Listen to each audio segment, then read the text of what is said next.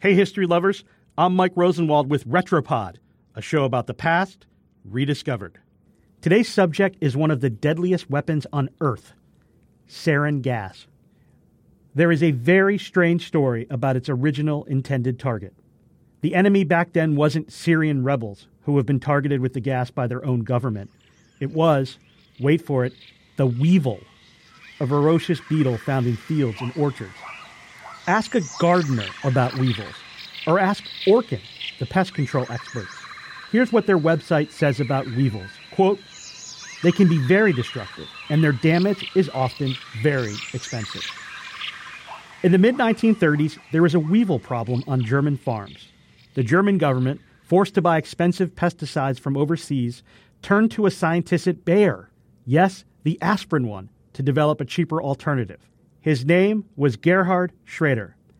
As head of Bayer's plant protection group, Schrader got to work mixing various molecules. He was trying to concoct a substance strong enough to kill pests but spare animals and humans. He tinkered for months with compounds before he had a eureka moment. He added cyanide to the mix. The scientist quickly developed a splitting headache and struggled to breathe. Suddenly, he could barely see. Schrader spent three weeks recovering. He had failed, but by accident, he also succeeded in a different, much darker way. IG Farben, the drug conglomerate that owned Bayer, reported Schrader's discovery to the German military. Mustard gas, first used in World War I, took a long time to kill hours or even days. Schrader's discovery only needed about 20 minutes. The Third Reich was so impressed with his work that he was granted a bonus worth about $20,000, according to the trade journal Chemical and Engineering News. As the Army worked to weaponize the concoction, Schrader went back to work in his lab trying to find more pesticides. This time, he came up with a compound that was 10 times as toxic. Schrader called it sarin.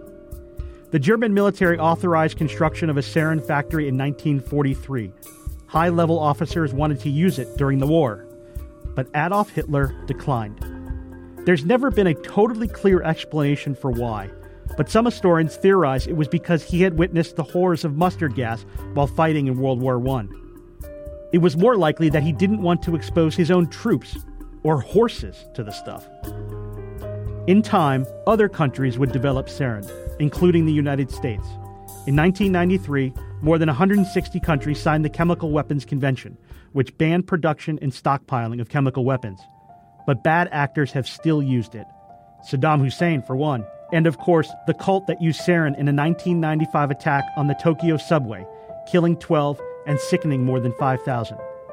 Lately, it's been unleashed by Syrian President Bashar al Assad in a chemical weapons attack that left scores of men, women, and children dead.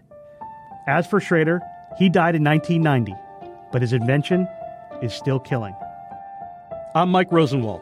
Thanks for listening. For more forgotten stories from history, visit washingtonpost.com slash retropod.